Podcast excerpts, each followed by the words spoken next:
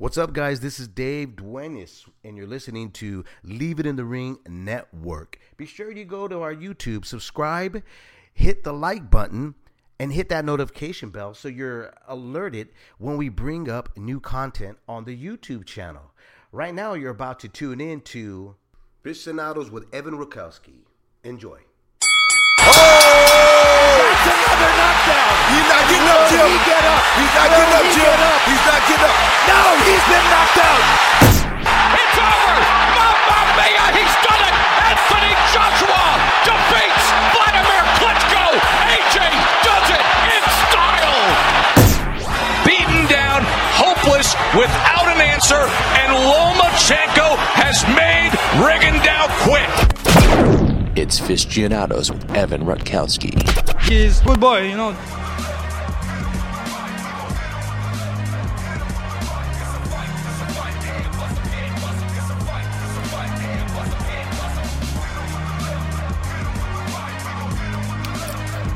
Hello, fight fans. It is Friday, June fifth, and this is the Fistianados podcast on the Leave It in the Ring Radio Network. I'm your host, Evan Rutkowski, former H B O sports marketing executive, giving you my take on what's happening in the sport of boxing on your screen and behind the scenes. Email me at fistianados at yahoo dot com. Follow me on Twitter at fistianadospod. We are brought to you by Ring Magazine and ring t v dot com. All right. Review section here. As the fast, uh, past couple of episodes, I've been doing promos for local businesses. We'll do it a little bit di- different for this one. Rather than just focus on one small business, I will point out uh, that one of the really positive things, and, and look, this isn't a political podcast, but obviously uh, everything that's been going on with Black Lives Matter in the last two weeks since I last did a show, um, you've been seeing a lot of it play out on social media, and I think one of the really positive things I've seen there is there are people sending out lists of Black-owned businesses, um, especially restaurants. So if you want to make a difference, go spend money at these businesses. Uh, there's one close to me that I go to called Cafe Rousseau, which is in Playa Vista. It's an awesome coffee shop. You know, there's others, plenty of others in L A. I've actually seen Google Doc spreadsheets that have been passed around social media uh, that just sort of have a list. You know, I've seen a lot of restaurant lists, but I've seen also just other Black-owned uh, business lists. And I think as our country reopens, it's critical to support any restaurants and small businesses in general. But I think here you have an opportunity to do something for Black-owned businesses specifically that can make a real impact. And especially if you live in larger cities where there's lots of choice, it is something you should consider in your purchasing decisions. It takes thirty seconds to do a Google search on this and find out what is in your local area. Please support them in your local area. Okay, moving on to reviewing ratings. There was nothing of note in the combat sports world over Memorial Day weekend, though we did see a golf exhibition on Turner do massive ratings. I mean, obviously it had N F L stars in it as well. And it was sort of just a curiosity for a lot of people, but it literally set a golf record for cable golf. It averaged five point eight million viewers. Uh, we are clearly a nation starved for live sports, although once the uh, political actions from the George Floyd incidents and obviously everything that has followed after that started, um, it's been a different story. We're not not quite as starved for live sports um, or anything else other than political change, I think uh, you could say. There was a U F C event on Saturday, May thirtieth. It did do over one million viewers. I think it did one point oh two million to be exact. It was the number twenty show of the evening. It was on E S P N. All of the top-rated shows on cable that day were essentially new shows given to, you know, given the civil unrest and then the launch of the spaceship uh, with astronauts for the first time in, in obviously years. I'm actually surprised that over a million people watched the U F C or any kind of sports on Saturday. You know, again, we're living through transformative changes in our society, not just due to a pandemic, but due to social unrest uh, from the George Floyd incident, and I will leave it at that. Um, so there's not a whole lot to analyze for me coming from that. Okay. For the deep dive this episode, I wanted to continue talking about really what's at stake for the sport of boxing as a whole, and I'll just sort of refer to it as like capital B boxing. We're about to come back this Tuesday evening. Top Rank on E S P N will be the first boxing that we'll see. Um, you know, consider this a two-parter. Part one, I'll just sort of lay out what's at stake in the greater context of not just boxing, but sports in general, and kind of like the old system of sports, and not necessarily, I don't, I hesitate to even call it the old system, because it's kind of the old system for T V, but it is the current system for sports, and I actually think it's a great system for sports. So consider this a two-parter because of what I did. Remember, last episode, I went deep into what DAZN was doing, and then Uh, that was two weeks ago. Last week I was on Chris Mannix's show, and we went through kind of promoter by promoter and network by network and looked into what to expect. This one is just going to sort of be boxing as a whole.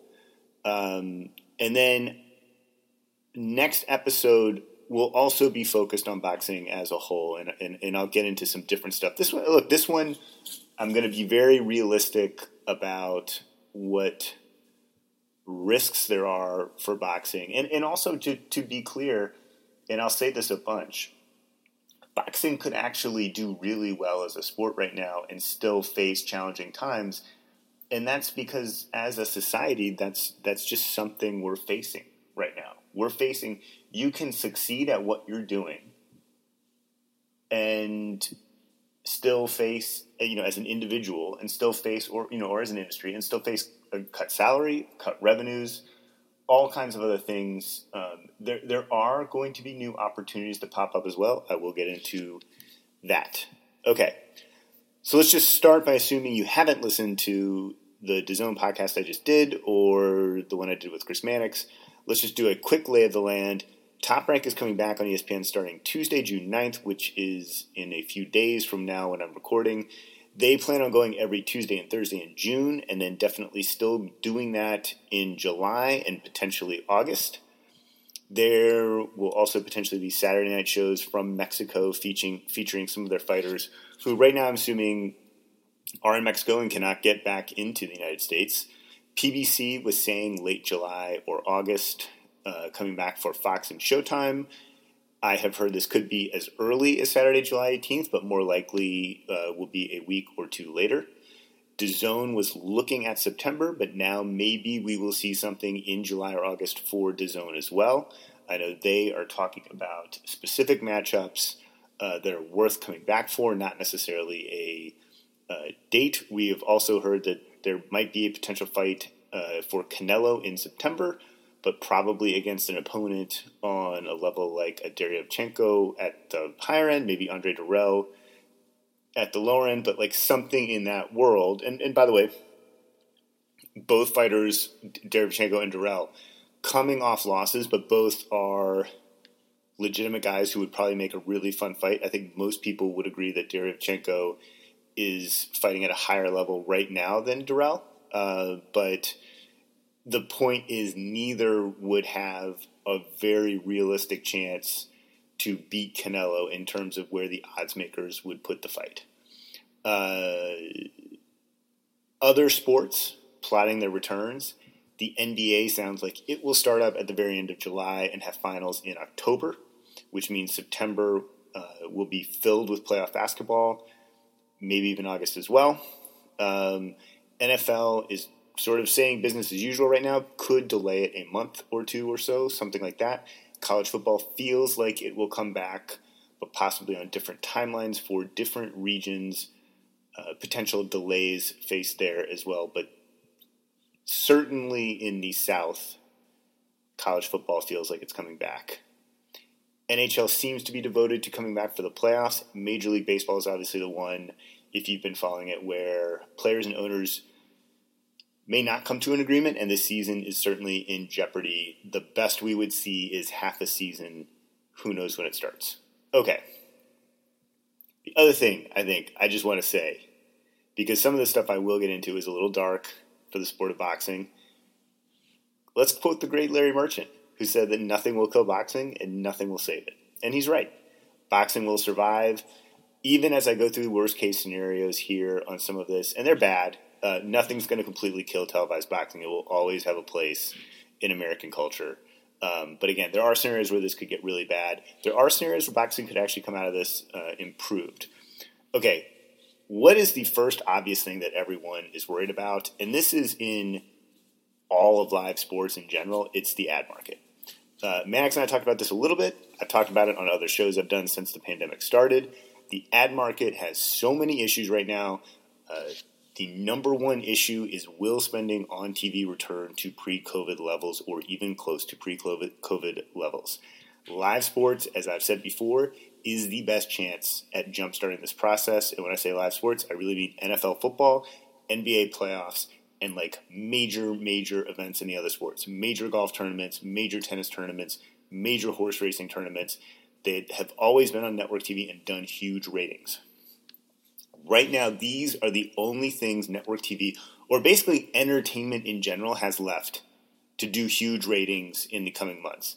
So there's an incredible amount of pressure on them, not only to continue to do big ratings, but also to do them, you know, potentially even directly up against each other. So for E S P N and Fox, who both televised boxing, like this is it, for this to be successful. Like, you're not even going to sniff a year that isn't a total financial disaster unless some part of this is successful. For C B S and N B C, I mean, they don't televise boxing, but they're on the same boat, basically.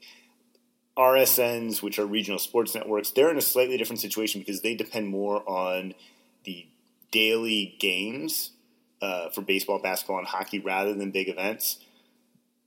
It's probably not worth getting into too much of what they're doing because of that, but going back to the big networks, like these big events have to deliver for you because, you know, as I've mentioned before, everything in Hollywood is at a standstill. So you have no new T V shows coming down the pike. I mean, basically, if you watch network T V right now, the nightly news and the morning news show, like if you watch N B C, for instance, the Today Show in the morning, you know, A B C, that'd be Good Morning America, you get it.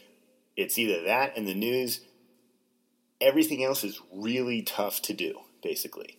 Uh, so, as I've said uh, frequently on the show, like, this is it, and there's going to be a stop in production in all other shows that uh, are basically, there's there's the cavalry's not coming. There's nothing coming. So, to get the maximum audience sizes and viewers come back, they're totally dependent on these big live sporting events. So, look. The worst case scenario here is that advertisers are skeptical. They don't jump in, but rather they kind of dip their toe in.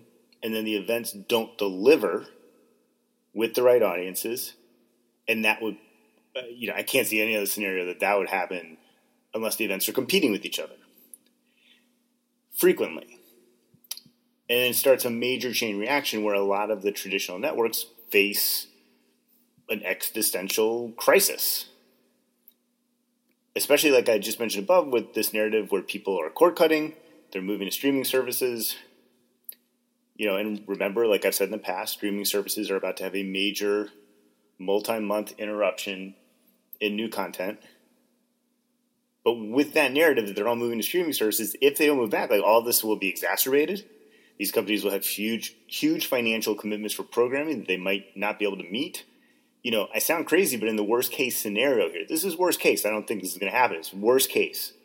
Low percentage probability. But the networks have so much money at stake in these T V contracts, and there's so much risk that they may literally have to completely rework how they operate, or in some cases, maybe not even survive. You know, I don't. Th- I think that's very low percentage risk. I mean, I've gone through before how you could see how R S Ns could go down this path. Like, just you get to the point where it's, you know, it just doesn't work. Too many people have switched over from cable to streaming. Now, that's not the case. Cable is still by far the largest pipeline. And especially if they focus on live sports, there will be a major resurgence, I think.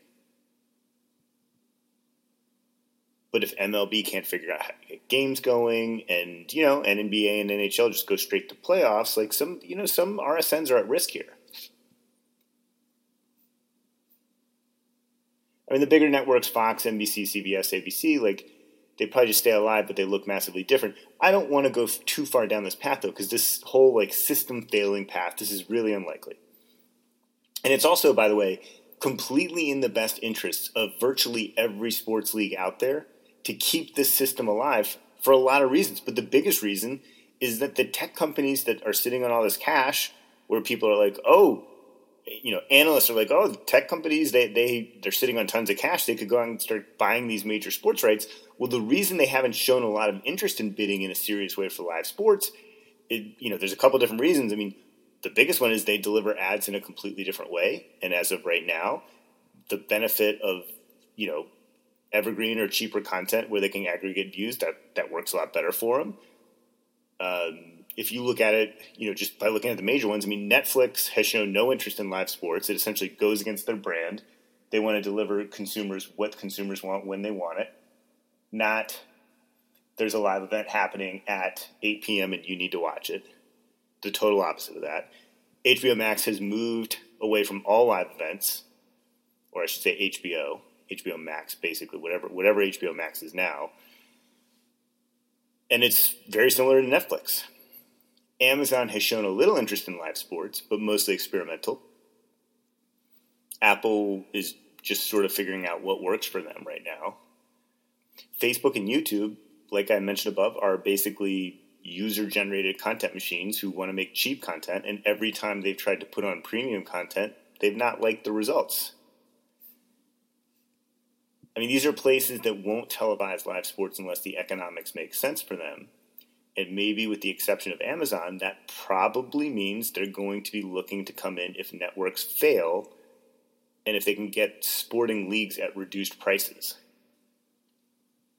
So in essence, streamers right now would probably be bad for sports. The sporting leagues have a really strong interest in maintaining the current system.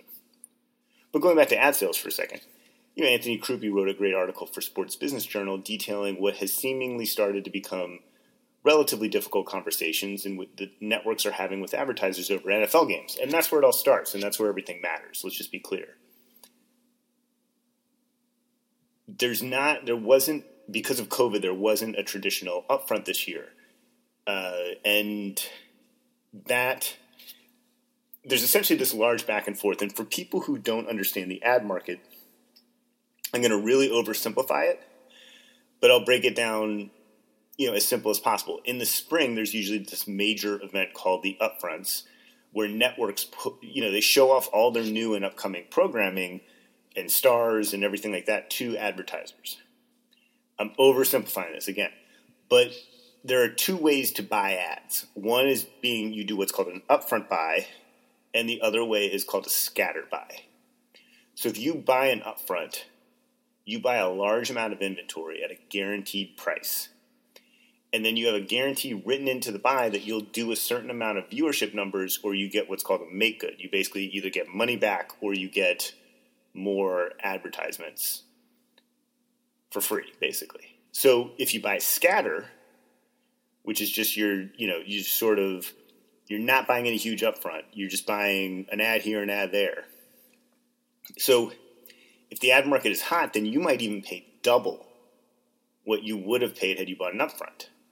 I mean, if the market is depressed, you might actually pay similar amounts to an upfront or even less in some cases, though probably not for N F L games, maybe for other things, but N F L is sort of its own category. And you don't get the guarantee of viewership if you buy scatter. So even if you think the market's going to be depressed, you're making a large bet on that. You're sort of shorting the ad market, but you're doing it without the guarantee that you would get if you got the upfront. So right now, this game of chicken is being played out within, with regards to buying commercial spots on N F L games. And I mean, most people think that the leverage is still held by the networks here, and there's just a bunch of advertisers who've held back a huge chunk of their budget, and they're going to end up just buying it upfront because even though they'll try to change the schedule to their benefit, it'll just, if you need to to get your product out in front of a large audience, it'll just make sense to do an upfront for the N F L. And it's really significant because if the N F L draws T V audiences like it has previously, and it can command strong rates for commercial spots this fall and the winter, uh, it has a lot of significant effects on other sports. Like, first of all, it takes one of the most expensive properties that COVID has put at major risk, and it eliminates a lot of the risk. So what networks don't want is a situation where they paid a lot of money for something like the N F L or the Olympics, let's say, and then a crazy pandemic comes, and it means not only do they still have to pay for the, the crazy amount for the sporting event, but then they can't sell the inventory because advertisers have been hit too hard, or the T V audience may not be there because of whatever crazy reason. Fans don't like watching games with piped-in crowd noise where there's no fans in the stands, or you know whatever it is, they're competing against other sports. That puts, whenever you pay so much money for something, it puts a lot of pressure on your ad sales team, and, and you are at risk of losing money. So when you eliminate this risk, and you're making sure that, the net, that your network is still going to break even or make a profit on the N F L, that's huge. Because now, not only do you take the risk off of your, of your biggest property, but it gives you a platform to promote everything else on your network with a huge audience. So the other factor into this is they're negotiating the next N F L contract. And, I mean, that would basically be happening, right? You know, it'd be starting the negotiations for it if it weren't for COVID. And that's really important because I think everyone's hoping that the N F L stays on network T V instead of going to a streamer like Apple or Google or whatever. And then I think everybody can breathe a lot easier because the anchor for the networks will still be there. Now, it'll probably be a lot more expensive to advertise on it, and the N F L will be getting a huge chunk of money, and we'll get to all the other effects of that in a second. But the issue is that if the N F L season still happens, and the ad sales are there, and the T V audiences are there, all the other sports just kind of get put into a different category. I mean, and I think, you know, we've talked about this a lot for boxing, but remember, in boxing, we get excited if like two million people watch a main event on Fox. Whereas in the N F L, like, they're regularly hitting ten times that number or more just for, like, a good N F L Sunday afternoon game. I mean, especially if the networks need to pony up big for another N F L contract, then, you know, some of the other sporting events that need to go up against the N F L, if they don't do as well, then, yeah, you don't have a worst-case disaster, but you still might have a tough financial year. I mean, what you don't want is a situation, I'm, I'm making up these examples, but like N B C has a major golf tournament and they have to do it in, you know, during the fall. So it's up Sunday afternoon against N F L games. And what normally would have gotten a much better rating for N B C now doesn't because of everything's just all happening at the same time. And I mean, what that can lead to is you might have to start making small cuts. And herein lies the issue with boxing. So other sports that aren't the big four leagues, like the niche sports that still have major events, golf, tennis, horse racing, even bull riding, um, and even to a certain extent, I'll get into this later, like even some N B A and baseball. Like, so these things, they can still have a life on network T V because they provide a ton of content. You know, maybe for bull riding, it's a ton of content for C B S Sports Network. Or for hockey, it's a ton of content for N B C Sports Network or whatever. For other cases, it's E S P N two or E S P N Plus or whatever. The big events still happen on N B C or E S P N or A B C or Fox instead of F S one. Like, you get it. And even something is, you know, like I said, baseball and basketball might even fit in this category. Like, I've talked a lot about numbers with boxing and how Saturday night boxing T V audience have been comparable many times to – you know, national T V baseball games and, and how much of a positive that is for boxing. I mean, the N B A too, like we're starting to see regular season N B A games decrease in viewership to the point where the best boxing audiences on Fox or E S P N are comparable to bad E S P N or Turner basketball games. In a lot of ways, this is apples to oranges. Um, so let's move on and, and, and look at an apple to apple comparison. Like, before I even say that, boxing, for better or worse, it isn't like these other sports. Like, the big stuff goes to pay-per-view. So it doesn't draw huge T V ratings for the promoter who has that network contract. And I've talked about related elements to this a lot. I mean, this can be a positive for boxing, but let's do a baseball comparison. Let's look just Fox, because Fox is truly an apples-to-apples comparison. Like, Fox pays big money so they can televise M L B World Series, basically. P B C on boxing, you know, P B C on F S one has seen ratings that are very similar or have even beaten Major League Baseball games on F S one. And on a good day, P B C on Fox on Saturday night, it may not beat Fox Major League Baseball on Saturday night, but the better versions of boxing will compare decently to the mediocre versions of M L B, just in total viewership numbers. The problem is Fox isn't getting that big fight that would normally be on pay-per-view to do, you know, may- maybe if it's not on pay-per-view, it does seven, eight, ten, twelve million viewers. Like, that's a pay-per-view fight in boxing. So if you go back to the ad sales component of this, Fox actually doesn't make a ton of money by selling ads to the audience that it gets for regular season baseball. Those audiences just aren't that great. But when you look at World Series, those audiences are huge, and big brands will pay a total premium to have commercial spots played during the World Series and have integrations into the broadcast. And that's where Fox makes their money. It's the same deal with E S P N. Again, let's just stick to Fox right now because it's one isolated, you know, example. Here's the core of the issue. If advertisers come back for the N F L, they may not come back in full force for everything else. And there's a trickle-down effect, and it might affect boxing. Pre-COVID, that might have just meant that the network doesn't care you about, uh, you know, about you as much, basically. Ad sales are tough. Boxing's a bit harder to work with because of its fractured nature, and you don't get those huge audiences for the big events when you're selling ads. So it kind of goes further down the list for the ad sales team, and rightfully so. And I mean, if you look at Fox, because the network needs content and you're doing really well for them on pay-per-view, they're still going to want you. So you kind of ride out your deal, and you might get renewed at a similar rate or even a better rate because they need the content. You have one area that's been really successful, and there's not much else there to, you know, not much else out there to replace it, basically. But post-COVID, this may not mean that. Like, this could mean they try and cut your current deal. Not necessarily try to get out of it. They might cut shows. They might cut overall money. They might cut payments, something like that. I mean, D A Z N basically told all their partners they weren't going to pay until, you know, they started producing content again.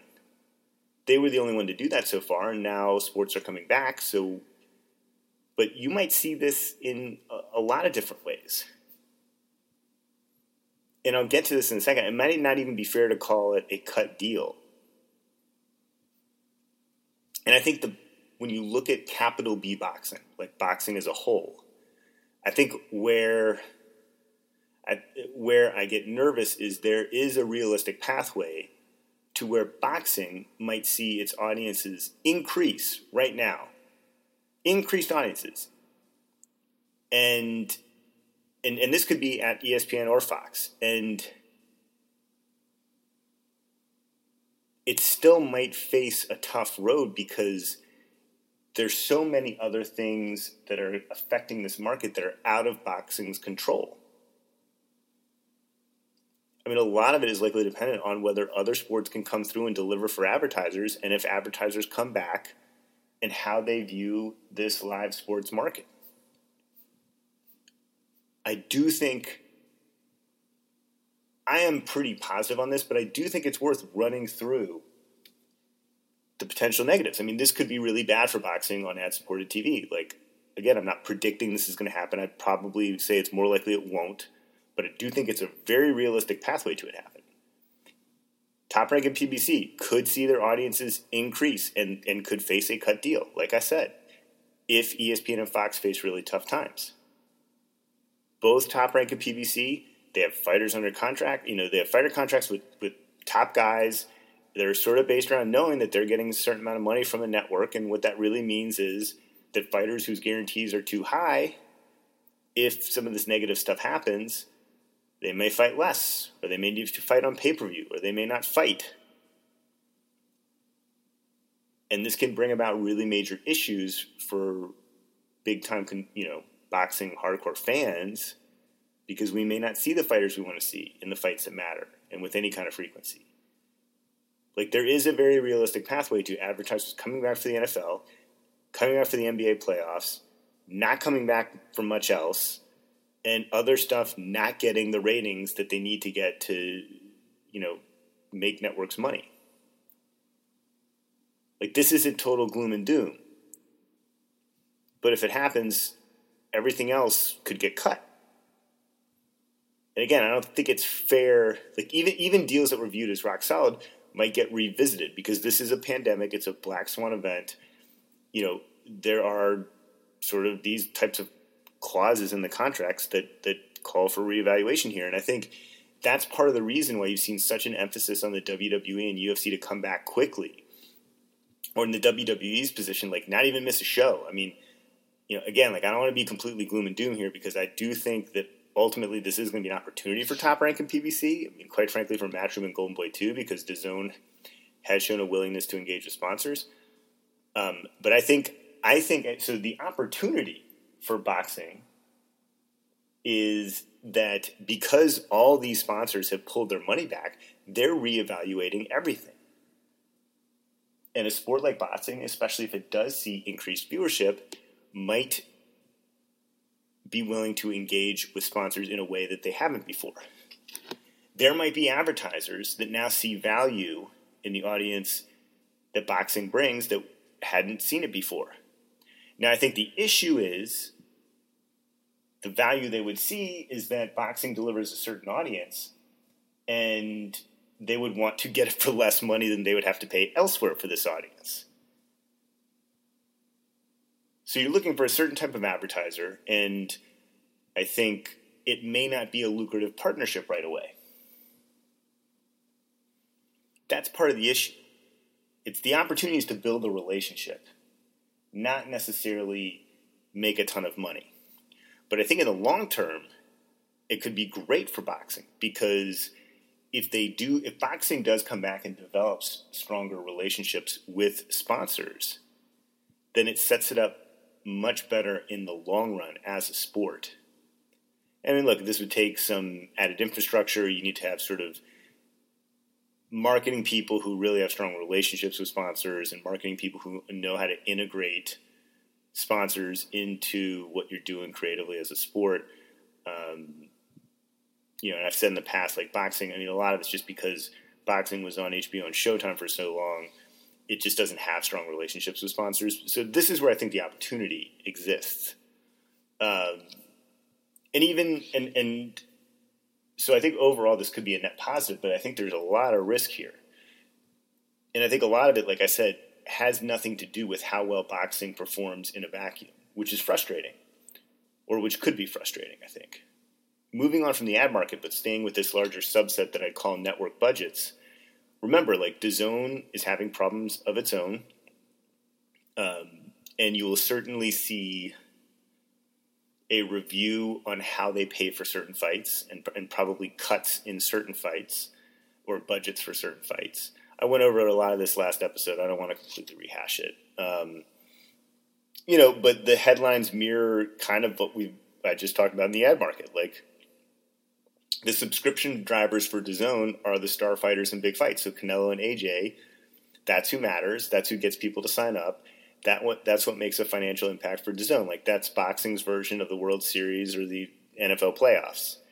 But the week in, week out fights, they don't matter as much, and you're going to see, you know, probably cuts there. So when people talk about cutting fighter pay, which is something that's been talked about a lot, like, that's why.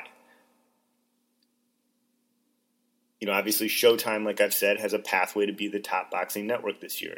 It almost certainly faces the least disruption or least risk in terms of budget.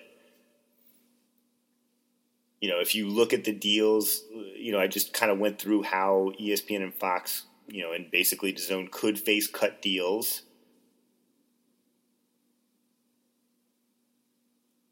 Well, you know, if you go down a really dark path, what if one of them gets out of boxing? I mean, it's not like the others are just going to have a ton of extra cash to swoop up all those fighters. That's going to make it even worse for fighters.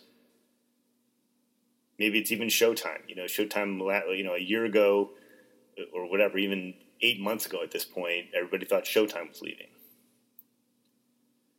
You can go down a really dark rabbit hole here. Uh, if one of them leaves the sport, I mean, all I'd say is right now, post-COVID, the frustrating thing there is this is just isn't the time to be looking for a new T V deal if you're a content provider. So if you're any of the content providers of boxing, any of the promoters, it's just not the time to be doing it. You're going to almost certainly, you'll be lucky to get a, a decent deal at all. Especially if the N F L, you know, if you're looking at a network, once the N F L money's gone, there's just not going to be a ton left.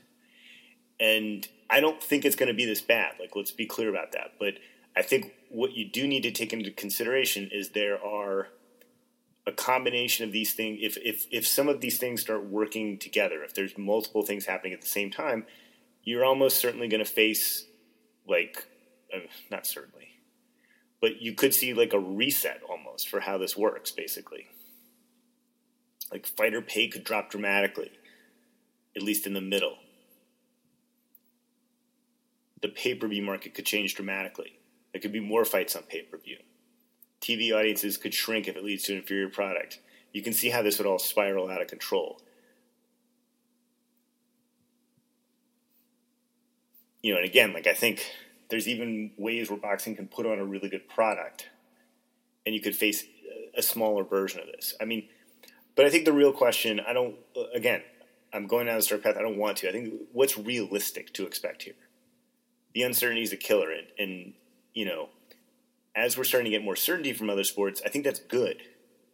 And I think we can expect networks to engage with all of their content from, you know, partners except the N F L, the N B A, and the N H L, you know, with some kind of reduction of their deal. And I mean, when I was talking about that above with boxing, like, a version of this could happen even in the N B A and N H L for next year. Everyone has to course correct their overarching calendars for sports in the next two or three years. It's weird, but like, this pandemic has forced that. And, it, you know, you could, I don't think this is totally true, but you could, the hot take would be like, hey, three months off and all of a sudden, like, it affects three years of programming for sports, but it's true. I mean, it, you know, the boxing might have to, you know, I think it's unfair to call it a cut deal, but like, networks might need more dates at a lesser price per event. I mean, we might even be seeing something like that right now at E S P N, that, where the deal is just morphed to fit uh, the new needs of the network. Maybe Fox needs something different. Maybe they need more F S one shows, less Fox shows, some, you know, same amount of pay-per-view. But if baseball doesn't happen and college football gets delayed, they might need a fight almost every Saturday night on Big Fox for the rest of the summer and in the early fall. So it might even be more of money, or it could be just more shows, but the same amount of money. Like, we don't know.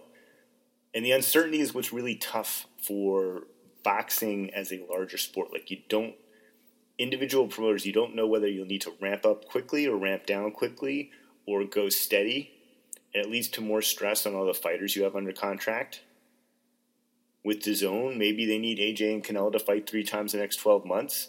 And unless you're a candidate to fight A J or Canelo, they don't really care about how much you fight or how entertaining you are. You know, part of the reason why I view this moment as an opportunity for boxing is I think the sport is capable of stepping up for every single distribution partner in this moment. Like, I really think the rest of twenty twenty and probably the entire year of twenty twenty-one will be a critical moment for capital B boxing. Like, I think a, a few really negative breaks, like I said, not even dependent on how well it does, could send the sport into a crisis. But I also think there's a lot of opportunities to improve, and there's a lot of opportunities for boxing to improve its relationship with every single network and, and, and sponsor that it could possibly engage with right now.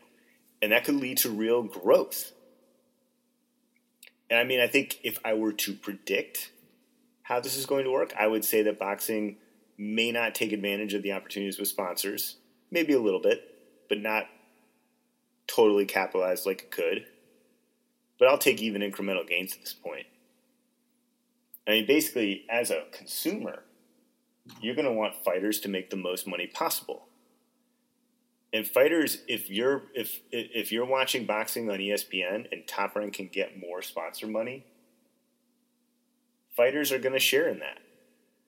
So that's a good thing. You want sponsors to come on board for the sport. Like, you absolutely want that.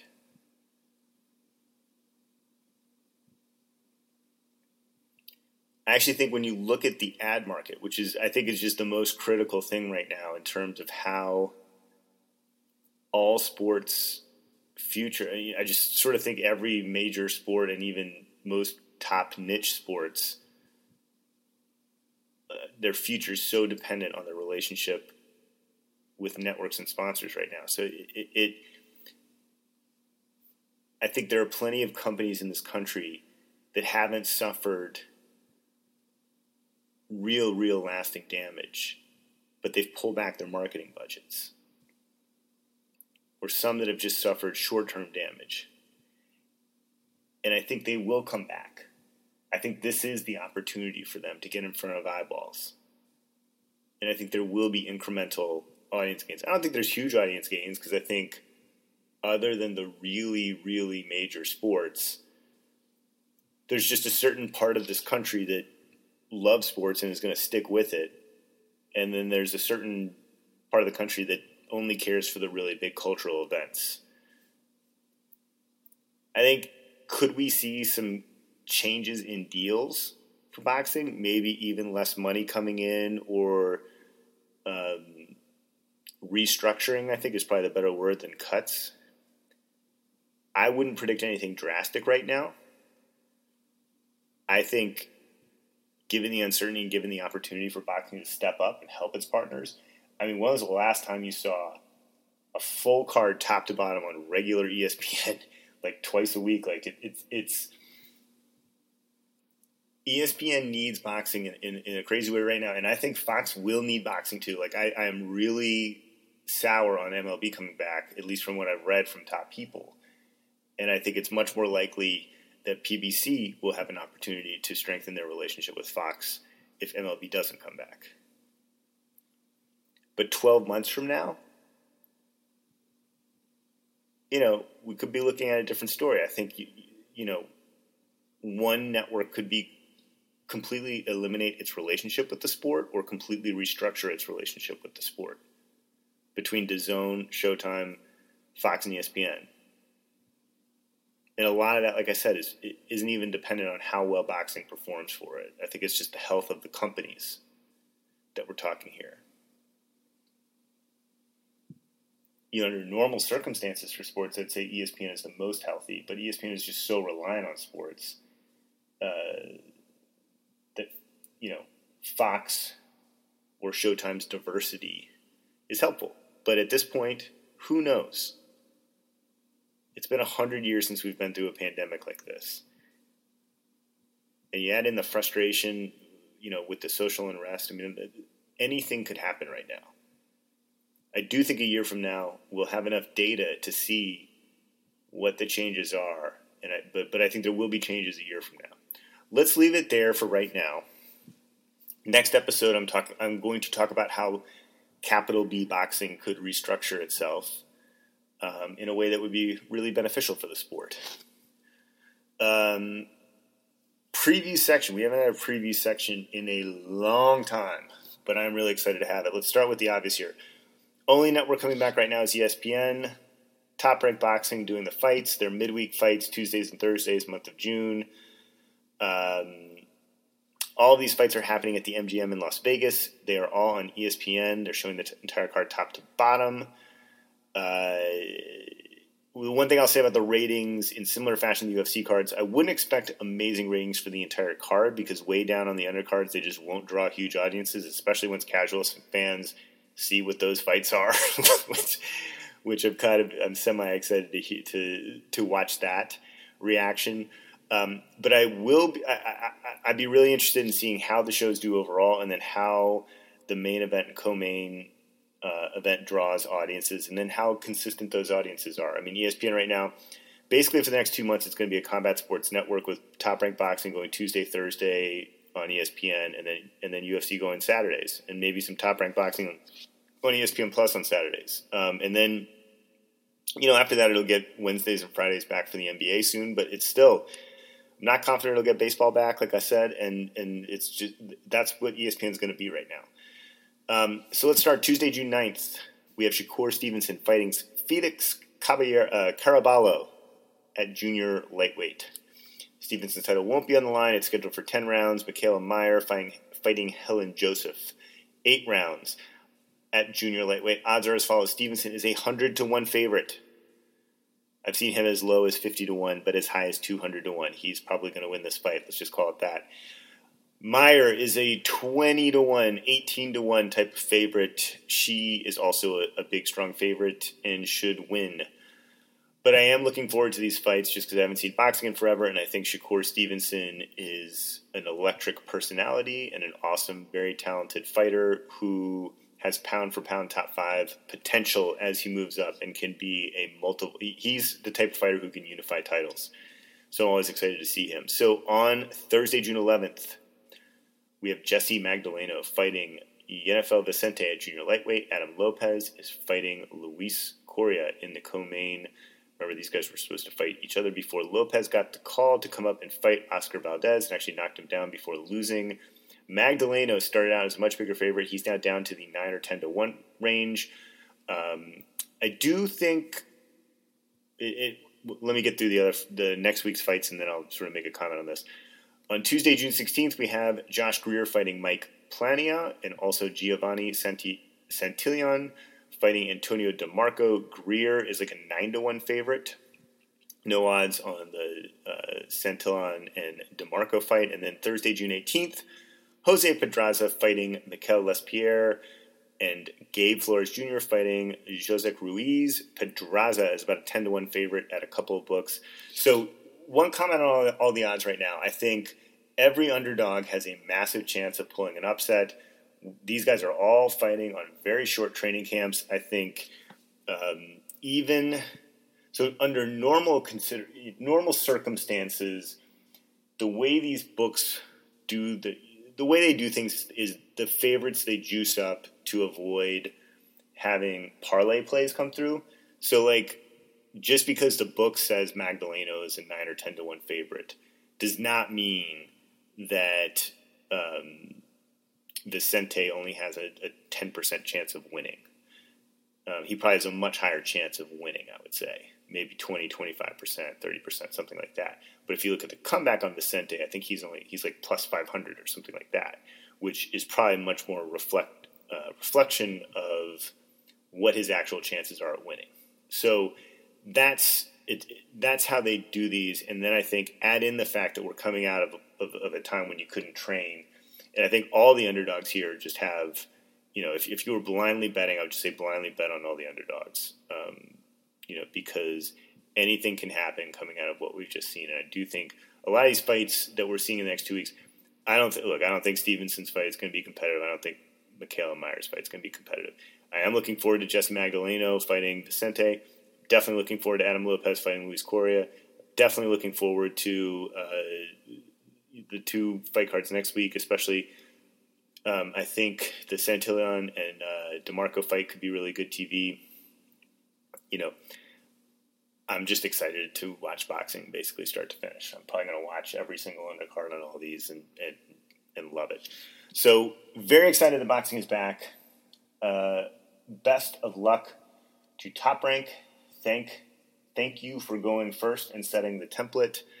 I know that is a lot of work for the fine folks at Top Rank, and I think hopefully if there are any mistakes made, everybody will learn from them and improve. I think from what I have heard, they have a great plan, and I expect them to do this really, really well and with minimized risk. And I expect that we're going to be watching, you know, twice a week shows from Top Rank for, for a while. And then I, I'm expecting uh, fight camps for other networks to, to start happening and, and fights to be made and good fights to come. So on that positive note, have a, have a great weekend and enjoy boxing next week. Hope I didn't bring people down too much. This was a little negative, but I don't mean it to be. I wanted to go through what the worst case scenario was, and and in some respects, and what some of the risks risks are. And let's just be honest, this is what everyone's facing in the current world we're living in as we reopen. there's just so much uncertainty. I do think it'll come out. I, I you know, I can't say that there's going to be the same amount of money spent on boxing in two years as there is now, but I do think we're going to come out of this uh, with a stronger sport to a certain extent. So, um, talk to you guys in two weeks. Did you get what you was looking for?